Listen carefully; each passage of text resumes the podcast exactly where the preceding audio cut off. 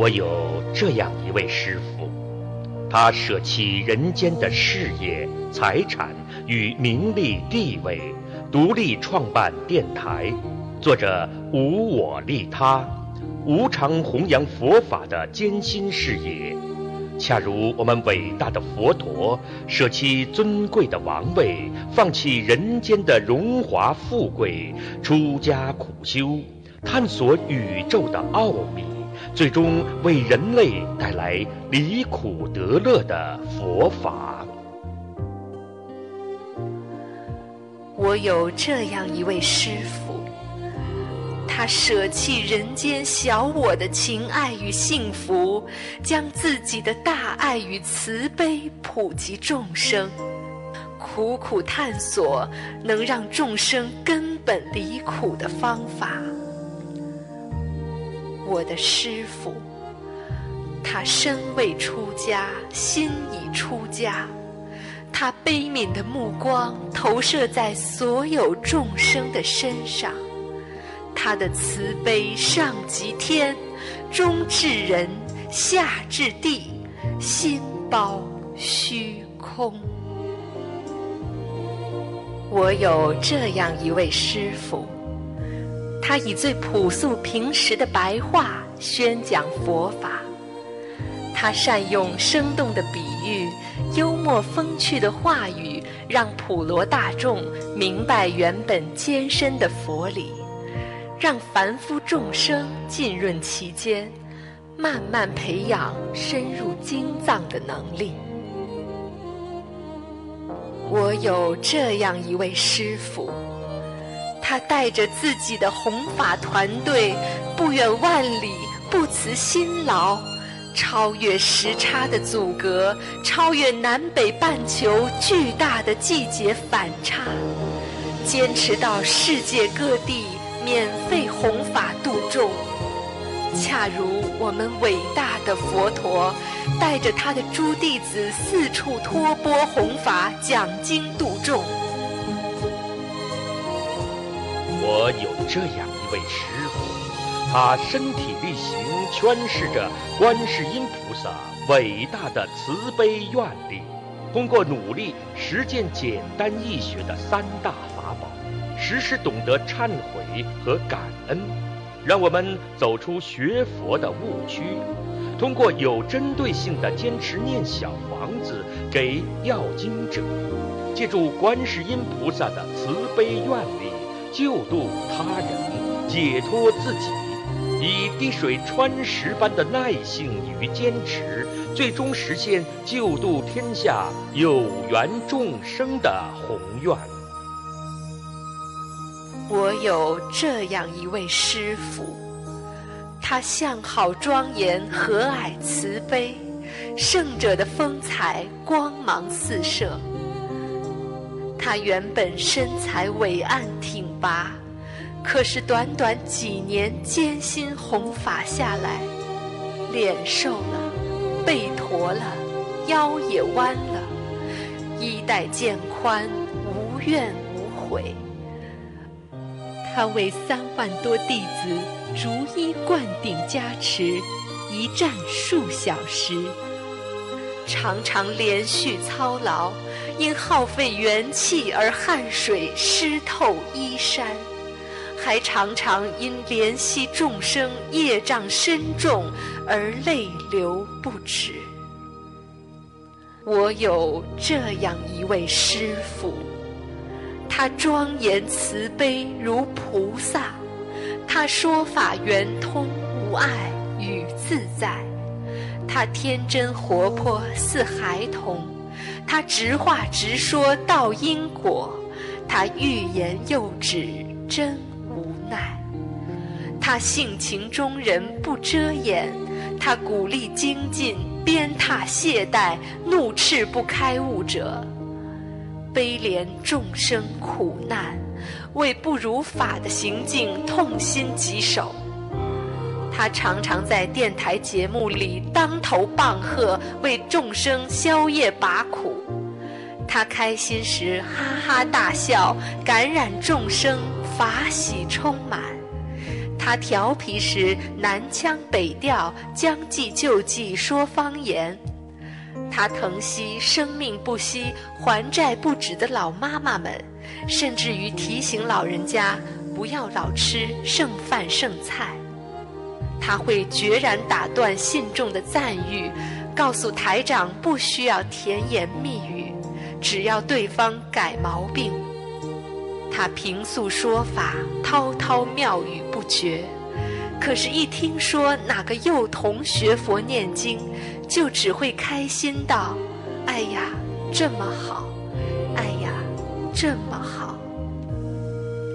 他累得一闭眼看图腾就能眯一觉，他累得做节目时都不禁打哈欠，甚至魂魄都出窍。他挂念法会上看到的信众，也挂念不能去法会现场的所有佛友。所以，无论旅途多么遥远，身体多么疲惫，时差多么巨大，一回到电台，只要当天惯例有节目，他仍然会一如既往地走进直播间。我的师傅。他不是钢铁巨人，他有着与你我一样的肉身，如此拼命无我，只因一颗慈心为众生。我有这样一位师傅，他苦口婆心劝度我们每一个人修好自己，还要救度有缘。实实在在利益众生，造福社会，利在当代，功盖千秋。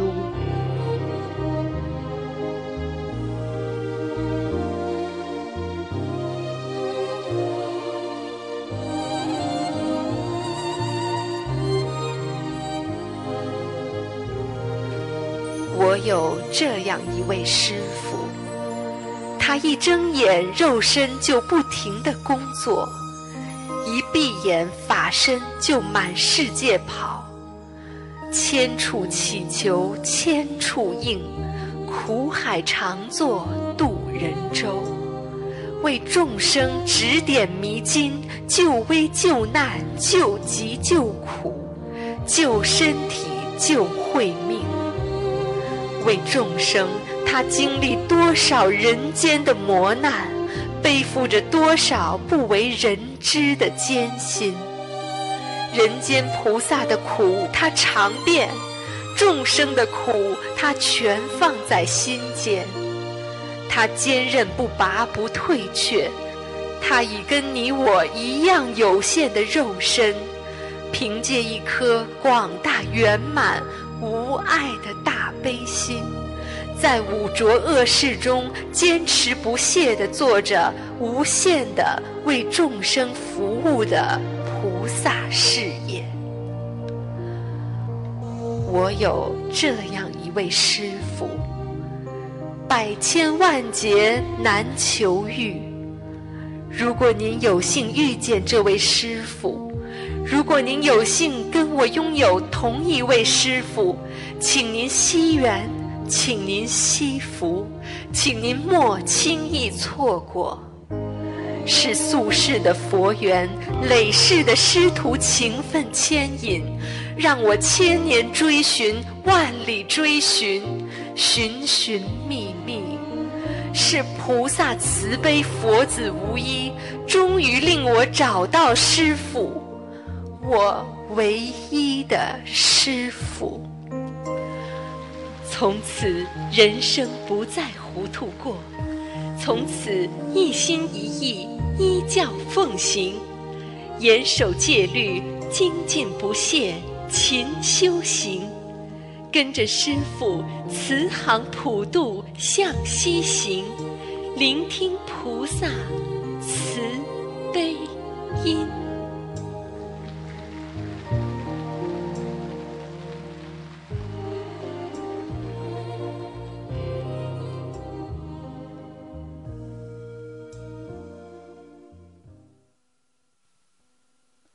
卢军宏台长不辞辛劳，心系众生，在辛苦的拜师仪式之后，顾不上休息，仍然坚持要为我们现场开示。现在，让我们用最热烈的掌声，恭请尊敬的卢军宏台长。这两天开心不啦？饭还可以吗？啊，你们开心我也开心。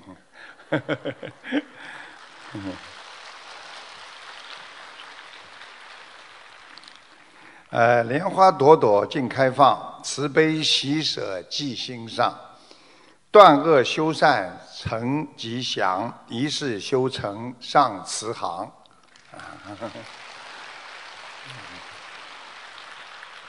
师傅每次讲的这些寄语还好听不啦？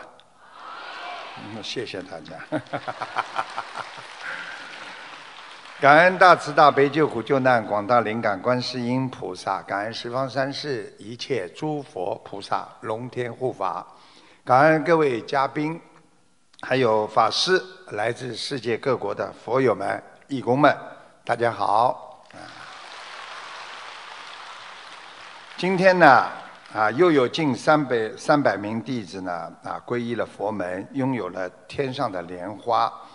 学佛呢，就是以众生之心为己心，无我利他，用慈悲感化众生，才能让人间成为一片心灵净土啊！哎呀，今天那个话筒非常舒服啊，谢谢了啊。这个天灾人祸不断啊！最近美国加州呢，啊大火呢，致使二十万人呢流离失所。澳洲的山火呢，已经烧死了上百只那个树袋熊，使悉尼的空气呢达到非常的危险的境地啊！人呢，往往执着于一个啊这个虚幻的假我。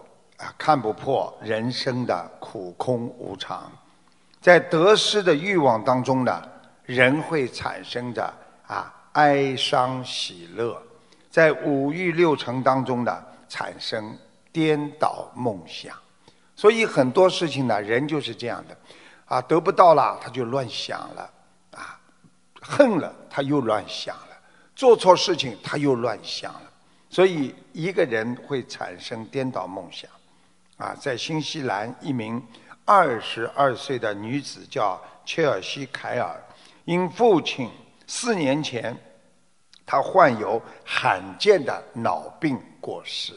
因为现在医学上有很多的病，他没有办法医治的，没有看见过，没有碰到过，痛苦不堪。他自己呀，看到父亲这个样啊，而且父亲过世之后呢，他两次自杀未遂。结婚之后呢？啊，他自己呢也被诊断出与父亲患有同样的绝症，这下子他心里的防线彻底被崩溃了，最后他吊死在自己家的后花园里。所以，这就是我们的心理怎么样来调节的问题。所以，人很多事情没有经历过，一旦经历的时候，人就会崩溃。浙江常山县有一个老伯伯。他为了让二十八岁的儿子强身健体，专门捕杀有毒的五步蛇。他解剖出蛇胆给儿子生吃，导致儿子突发癫痫，去医院检查才知，儿子的脑子里组织，就是脑组织啊，已经被这个寄生虫镂空了，全部吃掉了，造成了不可逆转的损伤。所以，我们人生有太多的错误的观念，以为这是好的，以为那是好的补脑子的，啊，实际上让我们走错了人生的方向。我举个简单例子：你们谈恋爱，总是希望你要对我好，我才对你好；你不对我好，我就不对你好。其实都是错误的，啊，人生应该先付出啊，先付出先得呀。啊，现在很多人你不对我好，凭什么我对你好？这就是错误的观念。有的人走错的路，所以造成了终生的遗憾。人只有经历痛苦的烦恼，才会更加的珍惜现在。所以学佛人要离相。什么叫离相啊？不要执着呀！哎呦，他是我的朋友了。哎呦，他是谁了？你们看，你们很多出事的人都是出事在朋友身上。还有很多人呢，哎呦，他是我的孩子，结果被孩子所害也有。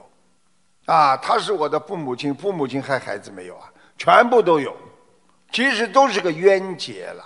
所以希望大家离相。所以《金刚经》说：“凡所有相，皆属虚妄。”只要你看到的东西，它都是虚妄的，你们现在看见的人的感情啊，一切啊，全是虚的，因为有利益了，因为你是我的孩子，所以有利益关系在里边，所以我对你好。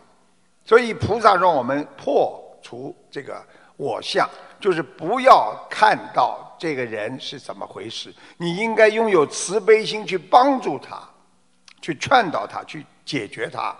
所以借假修真非常重要，要破除分别执着。分别执着是什么？就是人的分别心呀！啊，哎呦，这个人有钱了就对你特别好。哎呦，这个人啊长得好看了，我就对他好看一点。所以不能这样的，要正念长存的人才能福慧双修。你对谁都是一样，这个人有福气啊。你对所有的人都是用菩萨的智慧来对待他，你一定能够双修，你会拥有菩萨的慈悲和般若智慧啊！在湖北有个七十四岁的潘兰英老妈妈，啊，她腰部受伤，动过大手术之后呢，啊，留下了严重的后遗症。她不能坐，不能站，医生呢断定一两年之后一定会瘫痪。她痛不欲生，活不下去的老妈妈，在遇到心灵法门之后，他念经许愿放生，啊，学习白话佛法，两年下来，现在活动自如，能坐能站，而且家里好事连连，大孙子事业顺利，三孙子考上了昆士兰大学，自己脾气也好了，家庭也和睦了。夫妻共修，改变了全家的命运。所以师父告诉你们：只要真修实修，观世音菩萨一定是有求必应啊！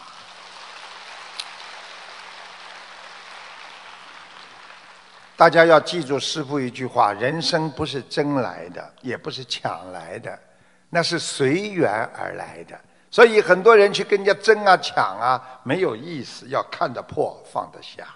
圆满的人生要靠你内心的圆融，啊，能够圆融就是能够包容啊。如果一个人能够经常包容别人，那这个人呢他就不一样，啊，经常能够原谅别人。哎呀，他做错，我也会做错的。你不生气了，啊，你就会得到更多的法喜。所以慈悲众生。要学会广结善缘，想想看，你们现在已经结这么多善缘了啊！然后呢，把握当下，精进修行，超脱自我。超脱自我就是想别人多过自己，你就能超过超超自我。所以一个人脑子里都是想别人，你这个人呢就是无我。所以希望大家满脑子都是众生，想自己少一点。你会法喜在众生的莲花之中。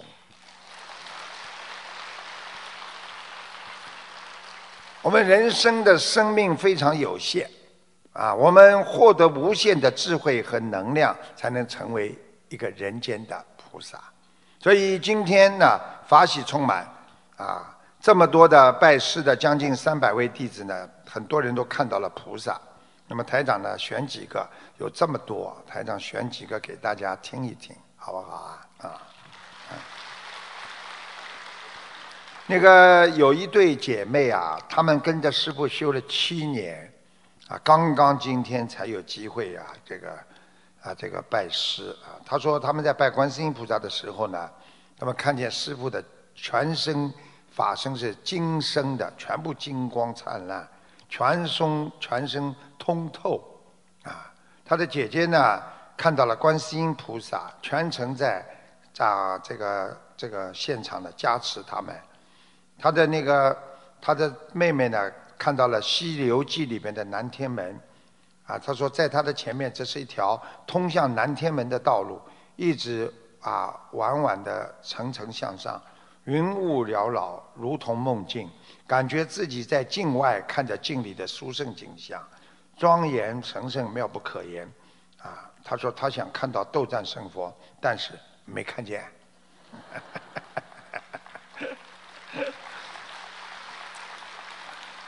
还有一个刚进入拜师区的时候呢，这个呢是刚刚一个上海的，这是陈双莲是深圳的啊。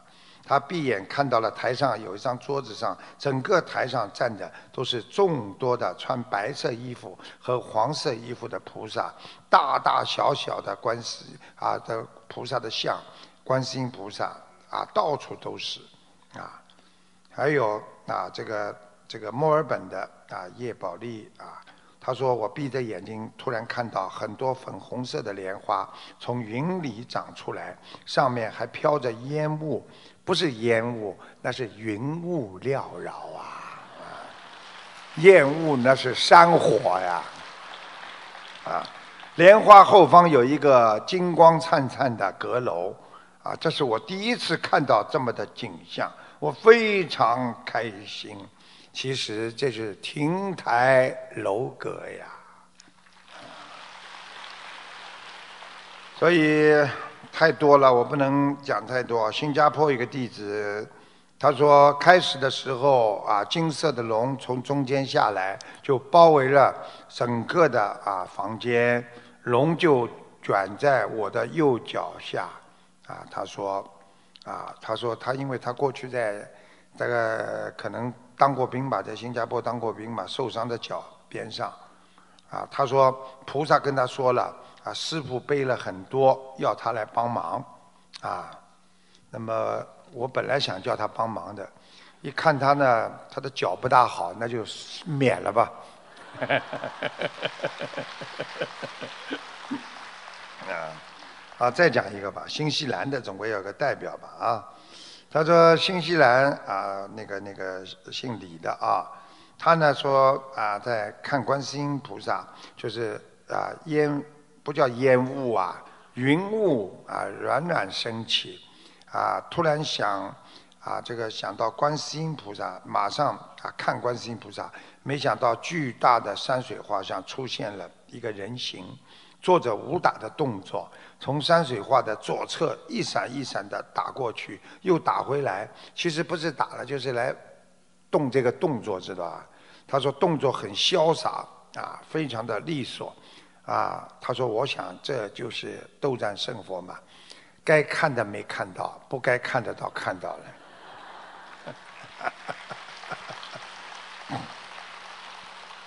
啊，这个这个一个大陆的佛友啊，跟着师傅去磕头的时候，出现了一位盘腿坐着的佛，啊，卷发的，他说方式发出黄色的光，那么就是佛陀呀，嗯。他说他看见了一位像将军模样的菩萨，很高大，啊，背上黄色的光，啊，他说他没看见刀，所以他不知道是观平菩萨，啊，还是那个韦陀菩萨，啊，他不知道是观地菩萨还是韦陀菩萨，所以呢，他说呢，他看见菩萨呢都在跟我们讲话，他呢，尤其呢，他要特别注重一点呢，他说师傅身上散发着一圈一圈的金光。在山水画左面的山头上站着，头上的光环像祥云一样，是什么画色的？非常高大啊！不管师傅站哪，走到哪，都有金黄色的啊光包围着他，所以师傅走路跟腾云一样。谢谢谢谢谢谢。不讲到他的这一点，我不会收的了。好，那么啊，继续啊，跟大家啊，有一个青年呢，总是非常的落魄，他不得志。那有人呢，就向他推荐一位智者啊，智者实际上就是大德了，一般是大德了。智者呢，沉思了良久，啊，突然呢，啊，蓦然呢，那个拿起一个瓢啊，就是蒯了一个水，就问他：“你知道这个水是什么形状吗？”这人摇摇头，说：“哎呀，这个水有什么形状啊？”智者呢就把这个水呢倒入了水杯子里。这人恍然：“哦，我知道了，水原来像杯子。”智者呢又把这个杯子的水呢倒入了旁边的花瓶里。这人又悟到：“哦，水的形状像花瓶。”智者摇摇头，轻轻地端起花瓶，把水呀咚咚咚咚咚啊，全部倒到了沙土的泥土里边去了。啊，一个盆，轻轻的水呢一下子融入了沙土，不见了。这时候，这个年轻人陷入了沉思。智者呢，弯腰呢，啊，去拿起一把刚刚被水倒过的沙土，说：“看，水就这么消失了，这就是人的一生啊。”青年人说：“哦，这个老师我知道了，您是通过水告诉我，社会处处像一个规则的容器，把你放在哪里，你就要像他一样。”啊，再好好的在做这些事情，是不是人应该像水一样，沉进什么容器就要变成什么形状？而且人很可能会在一个规则的容器当中慢慢的消失。他的意思就是说，比方说人就应该慢慢的一步一步走了，结婚啦，生孩子啦，找工作啦，一切一切，到了最后嘛，死亡了，就是这样，啊，像水一样消失的非常的迅速。啊，因为这个人间的一切来的都是特别的突然，一切都无法改变。这个智者呢，啊，这个跟他这么讲，是这样又不是这样。说吧，这个智者呢就走出门了，啊，这个青年的人就跟着他后面，在屋檐下呢，智者呢手呢在青石板的台阶上呢摸了一会儿，这个青年人呢也把手指呢。伸向刚才这位智者摸的青石板上，感到有一个凹进去的凹处。智者说：“一到下雨天，雨水就会从屋檐下落下。你看这个凹处，就是雨水落下的结果。”这时候，这个青年人才大悟，说：“哎呀，我明白了。其实人可以被装入啊规则的容器。”但又应该像这小小的水滴，改变这坚硬的青石板，直到改变容器。这个智者说：“对，滴滴水穿石的去改变我们的人生啊！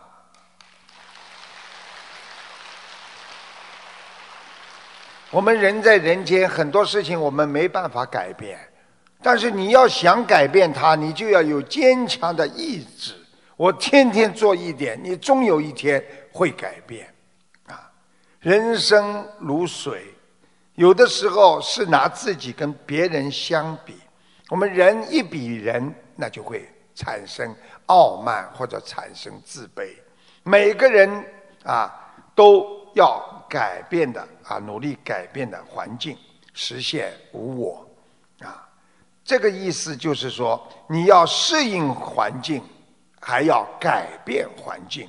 碰到任何的环境，你尽量的去适应它、圆融它，但是必要的时候要弯一弯、转一转，因为太坚硬的啊，都容易折断。所以我们做人要用妙法啊！大家想一想，当年佛陀。想去度一个老妈妈，因为佛陀看因果，知道他跟这个老妈妈的关系前世并不是太啊有这种缘分，所以他就让阿难前去啊度化这个老妈妈，这就叫人间修行啊！我们不要怕坚硬，而是要用自己慈悲的心和随缘的心、宽容的心去改变困难。改变人心，战胜自己周围更多的烦恼和障碍啊！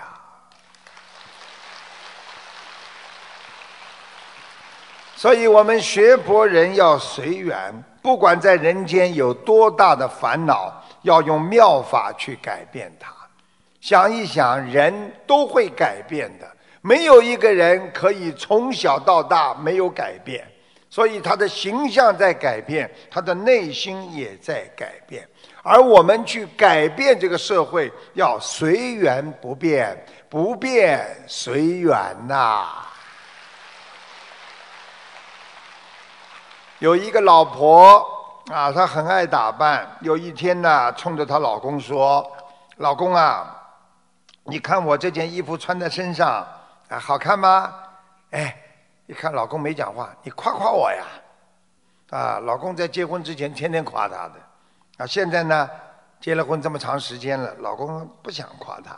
这老公呢，正好这天呢，单位里也有点烦的事情，心里不高兴，啊，看看她，一句话也不讲，老婆有点生气了。哎，以前你整天夸我的，啊，不管怎么样，你现在敷衍几句也好啊，啊，你怎么现在连敷衍几句都不可以了？这老公啊，非常随缘的说：“随你怎么想吧，我只是觉得我自己现在根本不配跟仙女讲话。”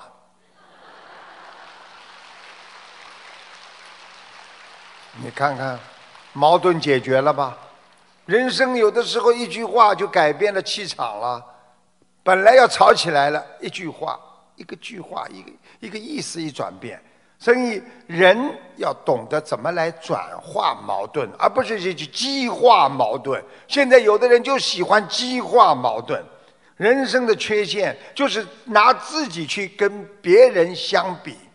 每个人都有自己的特点，所以不必拿自己的优点去比别人的缺点，也不要拿别人的优点来比自己的缺点。一个会产生自卑，一个会产生功高我慢。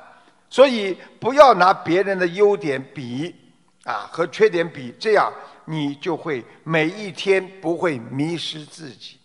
很多人一辈子就是看别人怎么做，自己怎么做，这样的话呢，你就会痛苦万分。有的人看见别人中六合彩了就痛苦了，有的人看见人家有钱买得起了，自己买不起，你跟财富比了，你又会难过，而且会使你。堕落，人的烦恼、担心、痛苦，其实是自我内心的一种评判。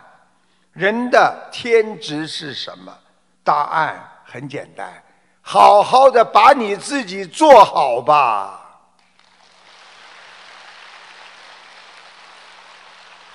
所以，做人首先要做自己，你要认清自己，你才能把握自己的命运。你都不知道你自己吃几斤几两，你怎么能够帮助自己？你也不知道怎么帮助别人，所以要拥有自己人生的价值，这就是佛法界的自度度人呐。有个女儿扶着双目失明的父亲，来到了一家面馆，大声地说：“哎，服务员。”来两碗香菇素鸡面。店员呢正准备开票，女儿呢又突然摇摇手，指了指啊父亲，啊小声的说：“因为爸爸看不见的嘛，哎，只给我来一碗香菇素鸡面就可以了。另外一碗给我来一碗阳春面。大家知道阳春面是什么吗？就是光面了，就好听呀，听得懂不啦？阳春的。啊，就是白面条呀，听懂吗？然后呢，这个店员呢很会意，知道呢啊，这个女孩子很节约，没有什么钱，但是又想孝敬父亲，啊，不知道父亲呢一碗肯定不肯吃的，所以呢就将两碗面呢端到他们面前。这个父亲呢眼睛看不见，啊，这个摸摸索索的把筷子呢在碗里呢探索着。好不容易夹住一块素鸡，连忙把这个素鸡呢就夹到女儿的碗里。虽然都是两碗素鸡面，他要夹过去，啊，其实女儿碗里是个阳春面，但是女儿呢没有阻止父亲的行为，只是默不作声的偷偷的呢把父亲夹来的素鸡呢又夹回去了。这样呢，啊啊，这个一直没有声音的把素鸡片来回的加回到父亲的碗中。来回几次啊，这父亲觉得碗中怎么素鸡加不完的啦，啊，好像永远加不完的，父亲就感叹了说：“哎呀，这个饭店真厚道，里面里边有这么多的素鸡片呢。”啊，店员呢看到这个被感动了，啊，少少的几片素鸡啊，屈指可数的素鸡，女儿这时赶紧就说：“爸，您快吃吧。”我的碗里还有好几块呢，店主看到了这一幕啊，心头啊一惊，赶紧进厨房端来一盘卤味素鸡啊，送到他们桌子上，对着疑惑的女儿说：“啊，今天是本店周年店庆，这是送给你们的。”女儿笑了一笑，夹起几片的素鸡片呢，放进了父亲碗里。他们走后呢，店员收碗的时候突然叫起来。啊，说：“哎呦，这碗下有钱呐！原来这个女儿在碗里加了几张纸币，那数目正好是价目表上一盘卤味素鸡的价格。这个故事就是告诉我们：我们人要孝顺，我们人更要懂得诚信，真诚对别人，因为诚信是对事对人的一种尊重。”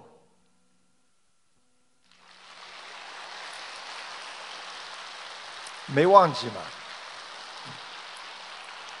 所以你们看，你们的掌声就对代表你们心中富有正能量。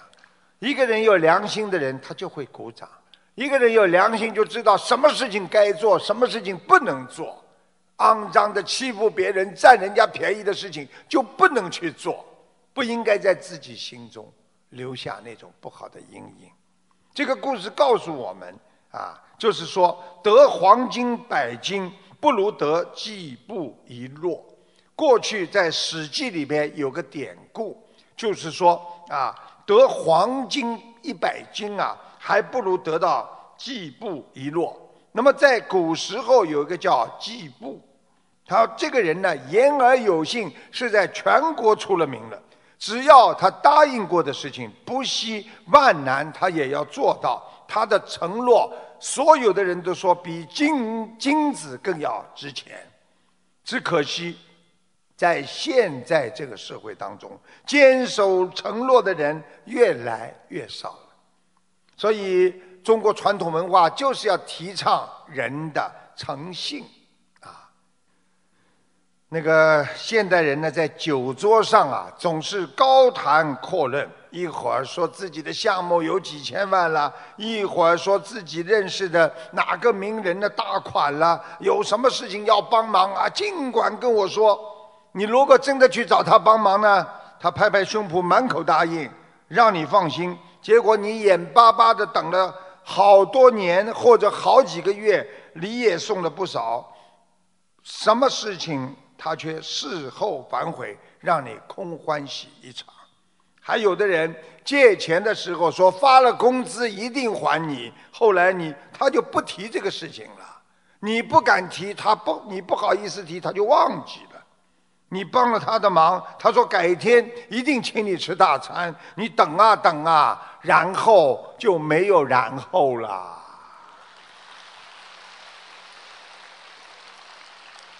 大家为什么这么喜欢听师傅演讲？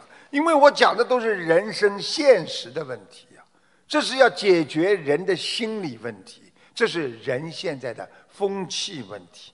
这些看起来都像一个小事情，但日积日日积月累下来，你会慢慢的透支你的个人的信誉的，别人会看不起你的。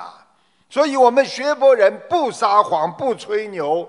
如果你是一个满口谎言的人，你们要记住师父一句话：你终会被别人遗忘的。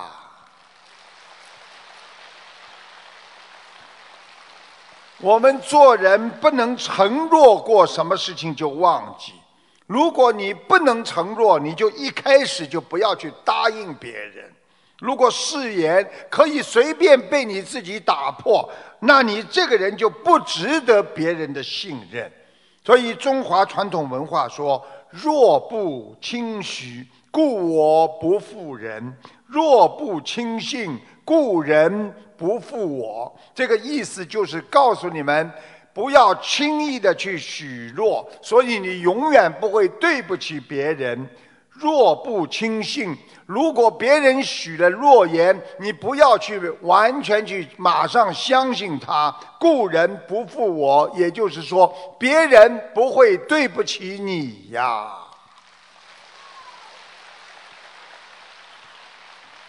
有一个张先生，整天求财，法师呢让他好好的先好好修心。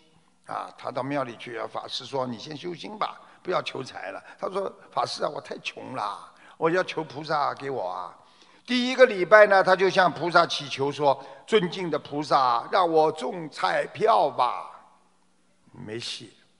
第二个礼拜，张先生又到庙里向菩萨祈求：“菩萨，这个星期的彩票很大，你让我中彩票吧，我一定好好修行。”没有。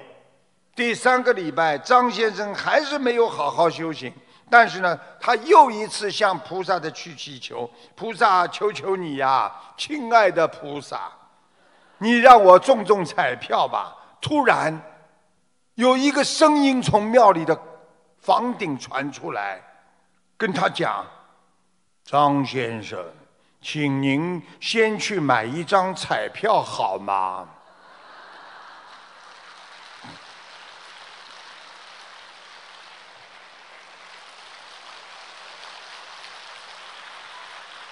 这个笑话就是告诉我们：我们人在求菩萨的时候，我们先要有行动啊！如果你没有行动，你怎么求也求不到啊！你今天彩票都没买，你怎么求得到彩票呢？你今天没有跟观世音菩萨好好的许愿、放生、念经，落实到你的行动上，你怎么求都求不到的呀！这就叫道理。所以我们人不要轻易的许诺，但是也不可以没有誓言。记住了，轻易许诺的人，那是不尊重别人。想尊重自己，就要实实在在的去做、去行，这样你才会被别人信任。同时，我们做人也要疑人不交，交人不疑。也就是说，我今天跟你做朋友，我不怀疑你。等到哪一天我怀疑你不是个好人了，我就不跟你交这个朋友。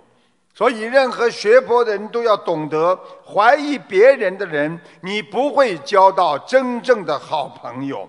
但是，轻易许诺而不执行，你就会失去很多的人，还有很多的成功机会呀。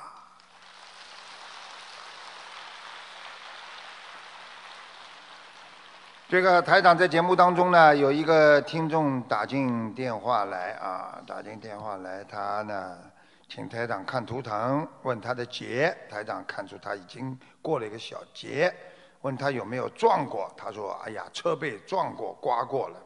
台长还看出啊，另一位女士的腰不好，肠胃不舒服啊，请大家听一下录音，谢谢大家。呃，师傅好，帮我看一下八七年的兔子有今年有劫。哦，你已经有过一个小劫了，撞过吗啦？车，车撞过，撞过吗？车撞过，就是一个劫呀。对对对，师傅你说太对了，车真是被刮我撞了。你这个人没脑子的，人家说什么你都搞不清楚的。嗯。师傅，师傅说的太对了，师傅。所以，你要有智慧，多念心经。哦，好的好的，师傅，师傅你再帮我看一个一九七一年的属猪的女的。啊，她的腰不好哎，腰。啊，对对对，啊，师傅，你说太对了，对对对对，肠胃也不好，肠胃也不好，对他，对对，他最近就是不舒服，对对对对，太对了。他脾气比较急，你听得懂吗？对对对对对，他就是很急啊，对对对，脾气急呀，一看就看出来。对对，太对了啊，感恩师傅，谢谢。在一八一一年的一天，英国有个女孩叫玛丽。来到多塞特郡海边玩耍，他在沙滩呢偶然发现一块普通的化石，便以二十三英镑卖给了一位游客。啊，这小女孩一看这个化石非常的漂亮，但是她不知道，啊，卖给二十三块钱英镑，很便宜的。游客呢付完钱之后呢，居然这个人是懂的，他开心的说：“哇，这块石头啊，他付了钱再说的，可是两亿年前的鱼龙化石啊，价值连城啊！我真是捡了个大便宜了。”周围的人都为玛丽吃了个大亏而惋惜，可她没有说话，默默地走开了。从那个之后，玛丽开始潜心学习的古生物学、地质学。一有时间呢，他就来到那片海岸，在沙地里再找寻。日子一天天过去，乡亲们都知道他想。再找到同样的化石，纷纷就劝导他：“孩子啊，好运不可能在一个人身上降临两次的，你就别再耽误功夫了。”可是玛丽像是认准了海滩还有宝藏，整天在那里搜寻着。十年之后，玛丽终于如愿以偿。她居然在那里发现了侏罗纪时期的生物化石，轰动了世界。这就是我们很小的时候看过一个报道，就是有一位科学家啊，这个发现了很多侏儒这个这个化石，就是在很跟很早以前玛丽她找出来的化石是一样的。记者呢，当时呢就争相的来采访。在十年的苦苦探寻当中，那么记者就问他：“啊，玛丽，在十年的苦苦探寻当中，十年了啊，你到底是什么支撑着你？”玛丽笑着说：“当初我不认识鱼龙化石，才会轻易给人。虽然我也会有些沮丧、惋惜，可又有什么用？倒不如反思自己见识不够。”那以后我就认真的钻钻研学习，发现，在那片沙土土质特别很特别，可能还会有很多珍贵的化石。果然，我的判断是正确了，只不过花的时间长了一些。这个故事就是告诉我们：人生在世，难免会吃亏，与其一味的抱怨，不如。正视问题，从中吸取教训。学佛人要明白，我们的一生走过来，我们有很多的悲伤和抱怨和难过、后悔，都是因为我们不懂啊，所以无名造成了我们的伤害。因为都是过去了，所以学佛人再难过也改变。要懂得改变不了你的过去，徒增你的烦恼。学佛修心，要让自己心中充满的阳光，把时间和精力留给放生、许愿、念经。你为了别人，你会豁然开朗。与其沉浸在过去的悲痛和伤害里无法自拔，倒不如活在当下。台长希望你们自己想通、想明白。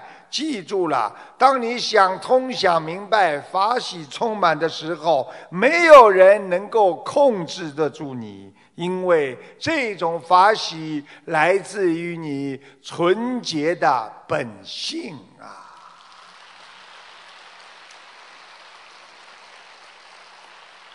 有位朋友找了一堆同事来家里打麻将，结果好像呢运气一直不好，一直在输。这个朋友呢非常迷风水，突然他想试一试手，拿出她的绝招。于是她就让她老公啊到楼下超市呢去买一点话梅啊。她说：“老公。”下去买点话梅，跟我上来，意思呢就是化掉霉运，啊，化霉，听懂了吗？啊，结果呢，照样打，一边吃一边打，打到后来一边吃一边照样在输。他在想，不应该呀，这个酶怎么还没化掉呢？结果拿起话梅的包装纸一看，上面写着“世界第一酶”。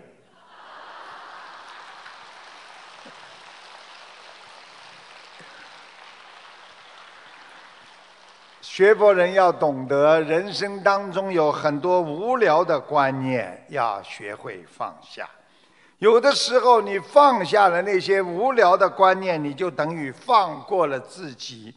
有的时候，不值得的眼泪不要掉，不值得的事情不要去折磨自己。活着的智慧就是永远不要去纠结自己的过去，因为你拥有了现在。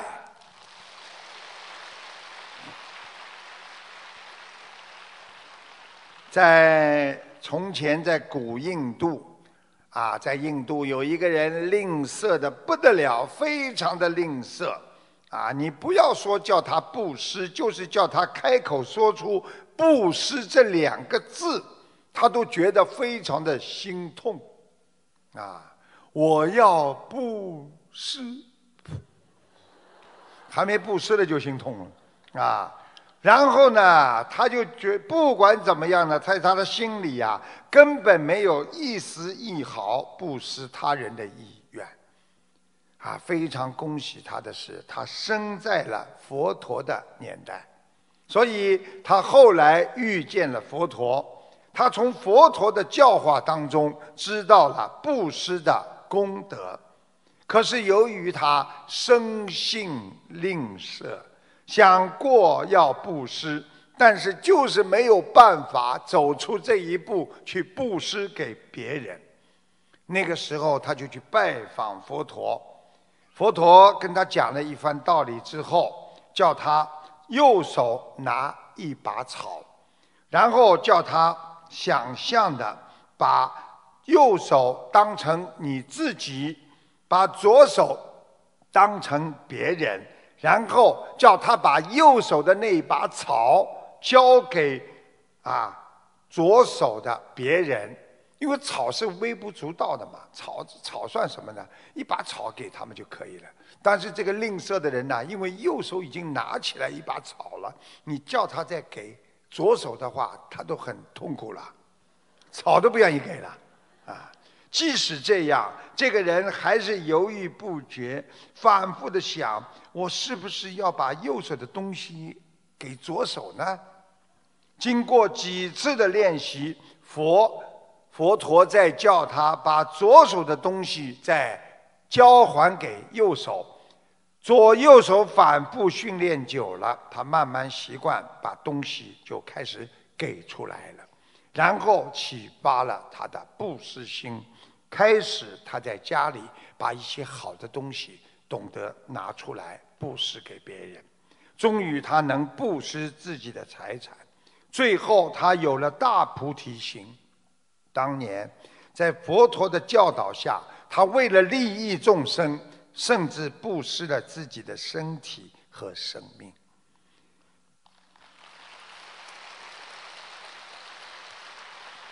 菩提智慧启发我们，菩萨给予我们的是右手交给左手。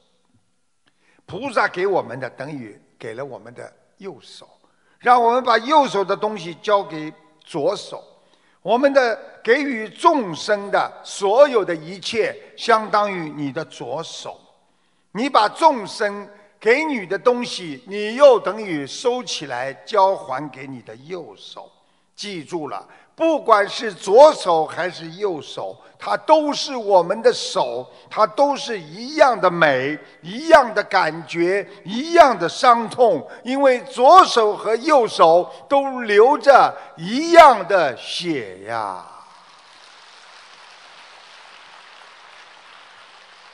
所以布施会让你体验众生生命痛苦的历程。慈悲会让你瞬间打开心门，生命需要感悟和开悟，也需要经历各种的生活历程，从小从小我来改变成大我，从无名到明心见性，你会意外的获得生命的真正财富啊！台长讲一些人生道理给你们听听。学佛人要明白，我们一生赚钱为生命啊。有的时候在恐惧、烦恼、压力下，害怕一切的过的日子，但是到头来一无所有。但当你真正开始身体不好的时候，当你躺在床上的时候，你突然会觉得。我什么都不怕了，因为这个时候谁都怕你了。为什么？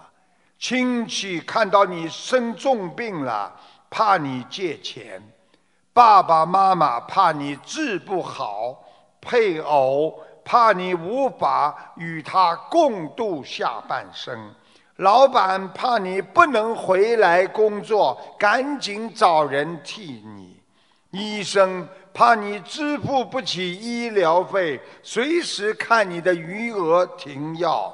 那时候你的脾气和傲气都不见了。记住台长一句话：生命里没有如果，只有后果和因果呀。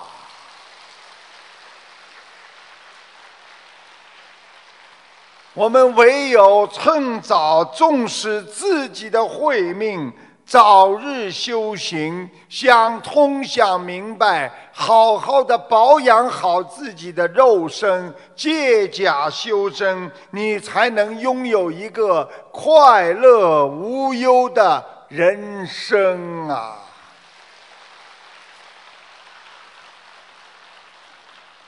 有一位朋友开车。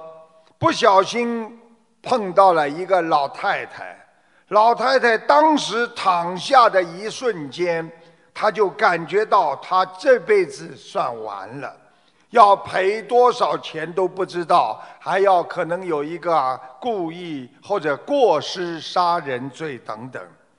但是突然，老太太自己爬起来了，而且爬起来的时候。他心情，哎呀，感谢呀，老天爷开眼了。没想到这个老太太说了一句话：“地上太烫了。”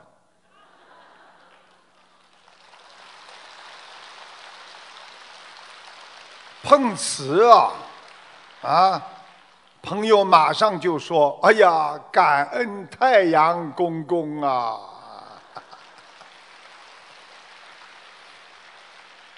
这个世界从来不缺看热闹的，你自己不努力，谁也给不了你想要的生活和东西。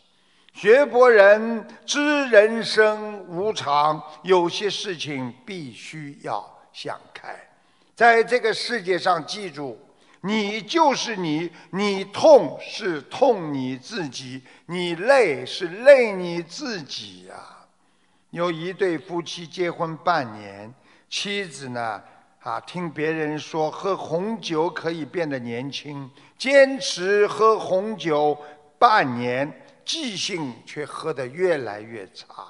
有一天问她的丈夫：“哎，都说喝红酒养颜，你看我变年轻了没有啊？你看我都快成少女了。”这个丈夫瞅了她一眼。心里想想咋回事啊？嘴巴里说：“嗯，你说的不是年龄吧？是你的智商吧？你再喝俩月的话，你就能上幼儿园喽。”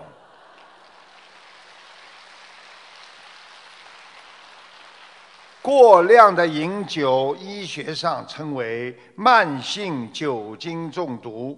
就算有人同情你，最后在人生收拾残局的还是你自己呀。所以人不要听风就是雨呀，好好的把握自己。有一些人你可以期待，可以靠靠他，但是不能依赖。时刻告诫自己，努力坚强，修心改命。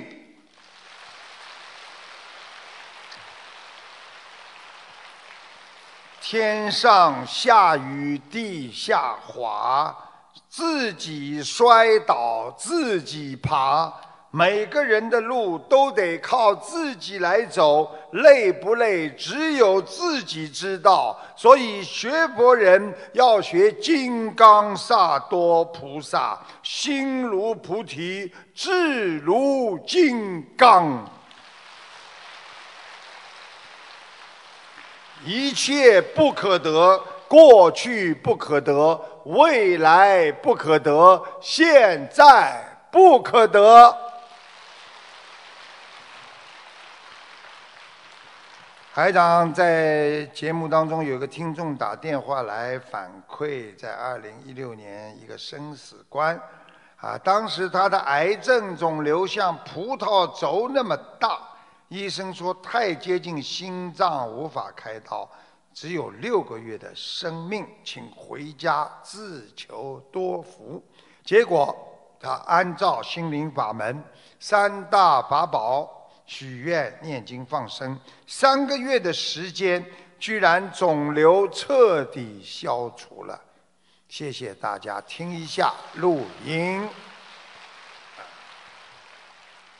呃，师傅，我读一个分享。二零一六年，同修经历了一个生死关。同修的癌症肿瘤像葡萄柚那么大，医生说太接近心脏无法开刀，只剩六个月的时间，叫他回家自求多福。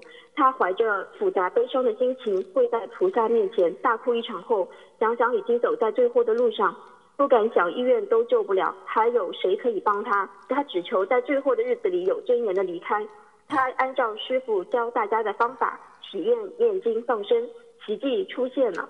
三个月的时间，他的肿瘤消失无踪，医生都无法想象被判死刑的他，佛法竟然救了他。在心灵法门，他没有花一分钱，还经常接受同修佛友的帮忙，非常感恩。现在的他一点都不像曾经一脚踏进鬼门关的人，不但健康，而且看起来比实际年龄还年轻。他是一个佛法真实的受益者，是佛法救了他。感恩大慈大悲观世音菩萨，感恩台长师傅。这些奇迹不是菩萨救，哪能活下来啊？感恩师傅。谢谢。刚刚他们拜师祖，告诉师傅一个事情。今天几百位佛友拜师的时候，因为我们是啊在人家一个学校嘛，没想到他们啊跟室外可以通的。那么在还没有拜师之前呢，这个外面的鸟啊，这这这这叫的很厉害的，叫的很厉害。他们就担心啊，啊，鸟师傅待会儿给大家加持的时候，声音要一点都没有的啦，很干净，脑子一点不能有声音。这么多鸟叫怎么办呢？结果他们就祈求菩萨保佑啊。结果师傅给他们加持的时候，包括整个仪式的时候，这鸟一点都没叫。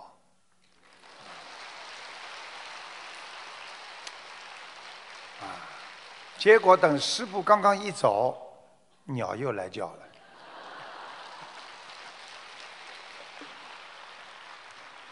有一位世界级的推销大师，人家一听，哇，这个人世界级的推销大师，他肯定有本事的。在他最后一场推销的精英大会上啊，啊啊，吸引了业界的五百多位精英，啊，都是那些推销能手。现场许多人问他经销的啊这个秘诀的时候，他微笑的不答。然后过一会儿呢，场灯啊哗全部暗下来了。这时候呢，从会场一边呢出现了四名彪形大汉，他们合力抬着一架的啊一个铁架子，这个铁架子下面呢垂着一只大铁球，啊扛上来放在台上。现场所现场所有的人都丈二和尚摸不着脑袋啊！啊，这怎么回事啊？那位推销大师呢，走上台，一个这么大的铁球啊，推都推不动的了，啊！然后呢，他推了一下，铁球没有动，隔五秒钟，他又推一下，还是没动。于是他就每隔五秒钟推一下，每隔五秒钟推一下，这么持续不断的推，很长的时候，这些这个大铁球动都不动，因为太大了。台下呢，有些人开始骚动了，有些人就陆续的离场了，啊，但是这个啊大师呢，还是继续的推铁球，人越走越多，最后留下来的只有两百人不到。终于啊，这个大铁球开始慢慢的晃动了，而且幅度晃动越来越大，然后铁球的力量。这个时候晃动了，推动的时候，任何人的努力都不能使它停下来了，啊，因为一动了之后，这个铁球的惯性啊，这铁球停不下来。这个时候场灯亮了，最后这位大师面对剩下的两百多人，介绍了他一生推销成功的经验。他说：“成功就是简单的事情重复的去做。”以这种持续的毅力，每天进步一点点，当你成功来临的时候，你挡都挡不住啊！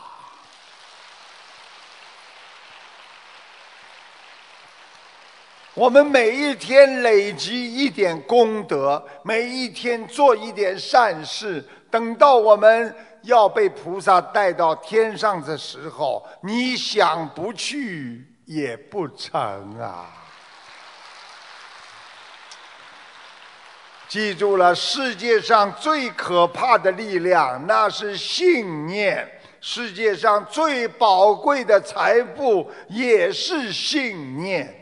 信念就是相信自己做什么事情一定会成功，你才能培养出这种信念。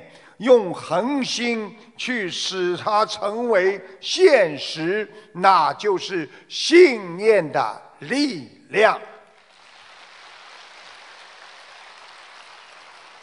我们今天开始，好好的使自己成为一个菩萨，好好的许愿、放生、念经。我们有这个愿力，我们在人间靠着观世音菩萨和自己精进的努力。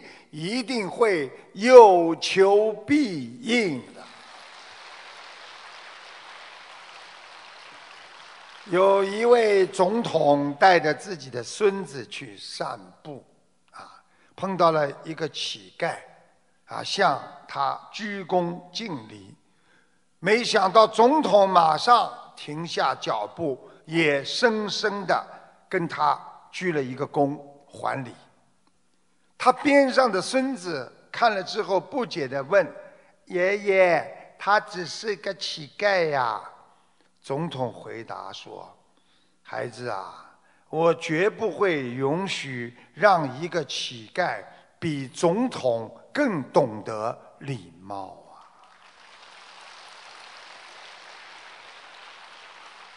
我们学佛人要懂得。不要以为别人尊敬你是因为你很优秀，其实别人尊敬你是因为别人很优秀。优秀的人对谁都会很尊重的。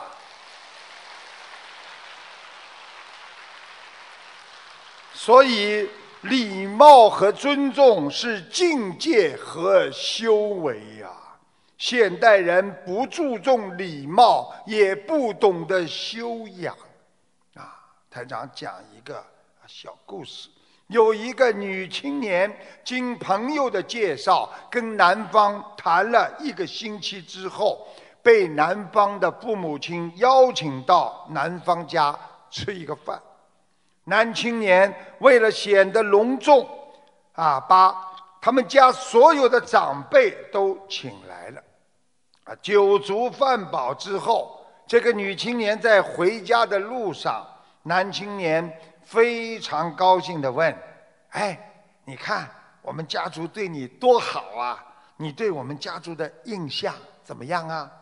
这位女青年很不懂礼貌地说：“啊，我不得不佩服你们家基因的强大。那个男的说：“为什么？”女青年回答说：“我发现你身上有你们家族所有人的基因特点。”男青年说：“真的吗？你能不能说的具体一点呢？”这个女青年说：“你继承了你妈妈的懒。”你爸爸的丑，你奶奶的唠叨，你爷爷的抠门儿，你外公的坏脾气，你外婆的小心眼儿。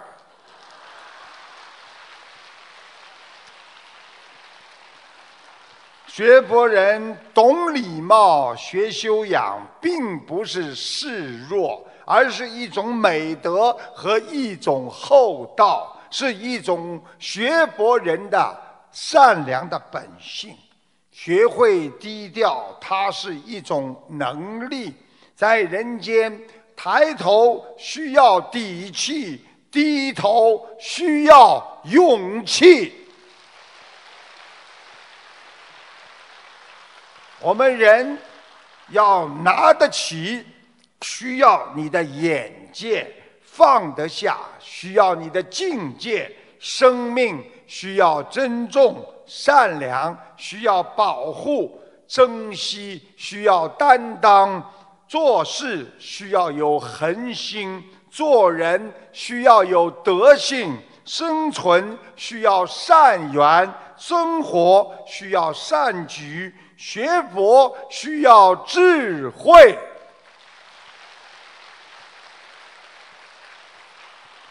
所以我们做人要学会放弃，因为世界上所有的东西只能远远的欣赏，因为它不是永远是属于你的，你去强求也求不到。啊，哥伦布发现美洲之后，很多人认为哥伦布只不过是凑巧的看到。其他任何人只要有他的运气，都可以做到。于是，在一个盛大的宴会上，一位贵族就向哥伦布发难地说：“啊，亲爱的哥伦布先生，我们谁都知道美洲就在那里，你不过是凑巧先上去了呗。”如果我们去那里，也会发现新大陆的。面对责难，哥伦布不慌不忙，他灵机一动，拿起了桌子上的一个鸡蛋，对大家说：“诸位，啊，先生、女士们，你们谁能够把这个鸡蛋立在桌子上？请问你们谁能做到呢？”大家。要啊，跃跃啊，欲试啊，跃跃欲试，怎么放都把这个鸡蛋立不起来。哥伦布微微一笑，拿起鸡蛋，在桌子上轻轻的一磕，就把鸡蛋立在那里了。哥伦布随后说：“是的，就这么简单。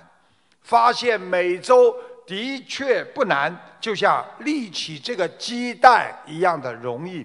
但是诸位。”在我没有立起它之前，你们谁又做到了呢？所以这个故事就是告诉我们，学佛对我们来说是一种在人生的新思想、新思维、新角度来改变自己内心本质的创新理念。学佛看似念经、许愿、放生这么容易。但关键在于你敢不敢学，肯不肯花精力，用恒心来坚持学佛。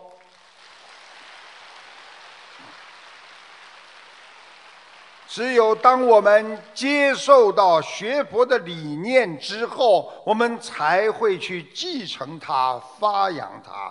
其实，一个新的法门也是这样。看似简单，实际上我们用佛法的智慧是探测人的心底世界。台长告诉大家，世界上最难开的门是什么？那是心门；最难走的路，那是什么？那是一条心路。最难识别的，那是人心。大海的深度可测，人的心灵无底呀。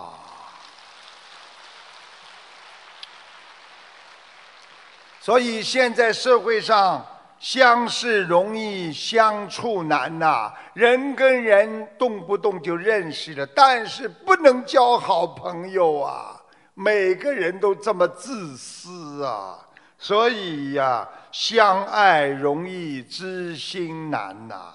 学佛要念念无念，让自己自私的和有我的念头全部要去掉，要正念现前，学会沉默。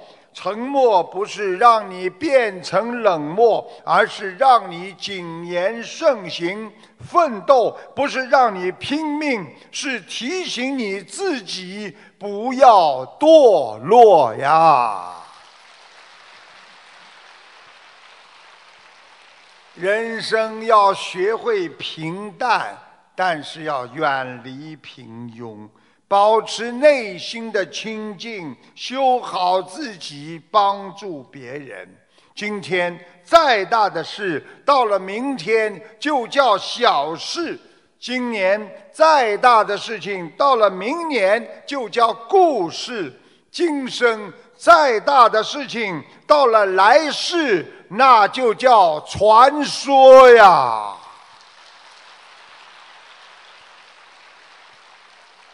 我们人生一生烦恼不对不断，常对自己说一声：今天会过去，明天会到来。放下一切让你烦恼的事，你就能得到解脱的法喜呀！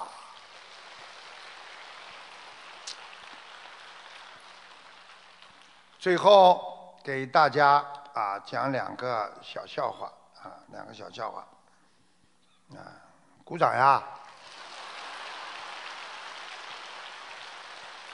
不鼓掌不讲了。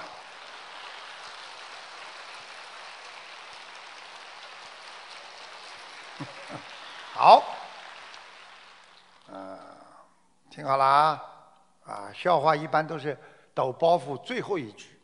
啊，听好了啊，有一对夫妻，啊，晚上老公准备睡觉了，刚上床就喊：“哎，老婆，昨天晚上儿子尿床了，叫你早上把被子拿出去晒的。”老婆说：“是啊，我晒了呀，我晒了呀。”老公说：“，哎奇怪吧，今天天气这么好，被子怎么还是湿的？你没有晒干呐？你放在哪儿晒的？”老婆说：“哦，我放在朋友圈里晒的。”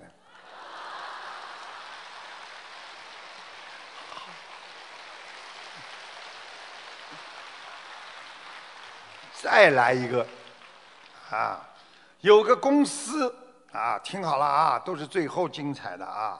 有个公司里只有王总和刘主任结婚了，这个两个男人呢，经常在一起呢交流。结婚后的心得体会，这个王总说了：“哎呀，刘总啊，你知道我老婆啊，可能到了更年期了，特别健忘。哎呀，经常是提着菜刀啊，满屋子找菜刀，有的时候我真受不了她了。”刘主任说：“哎呦，你的处境比我好多了。我老婆经常是提着菜刀满屋子找我呀。”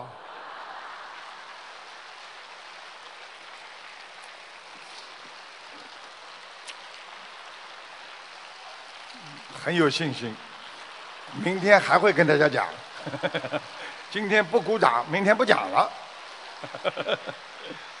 人若欺负你，菩萨保佑你；人若欠了你，菩萨必还你。世间有因果，善恶各有报，世事有轮回，心把佛性归呀。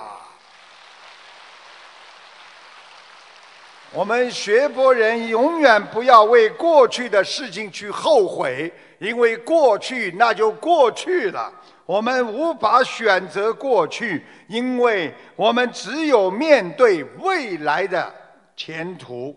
把过去的伤痛放下，调整自己的心态，学佛念经。无论你身处绝境，还是身患疾病。活在当下，相信观世音菩萨一定会救我们。心灵法门，遵纪守法，爱国爱民，坚持众善奉行，你一定会迎来美好的明天。谢谢大家，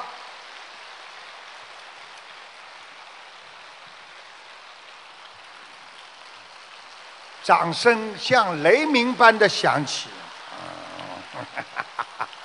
谢谢大家！哎呀，谢谢你们的鼓励呀！本来我明天就不想讲了，你们一鼓掌，我明天又要讲了。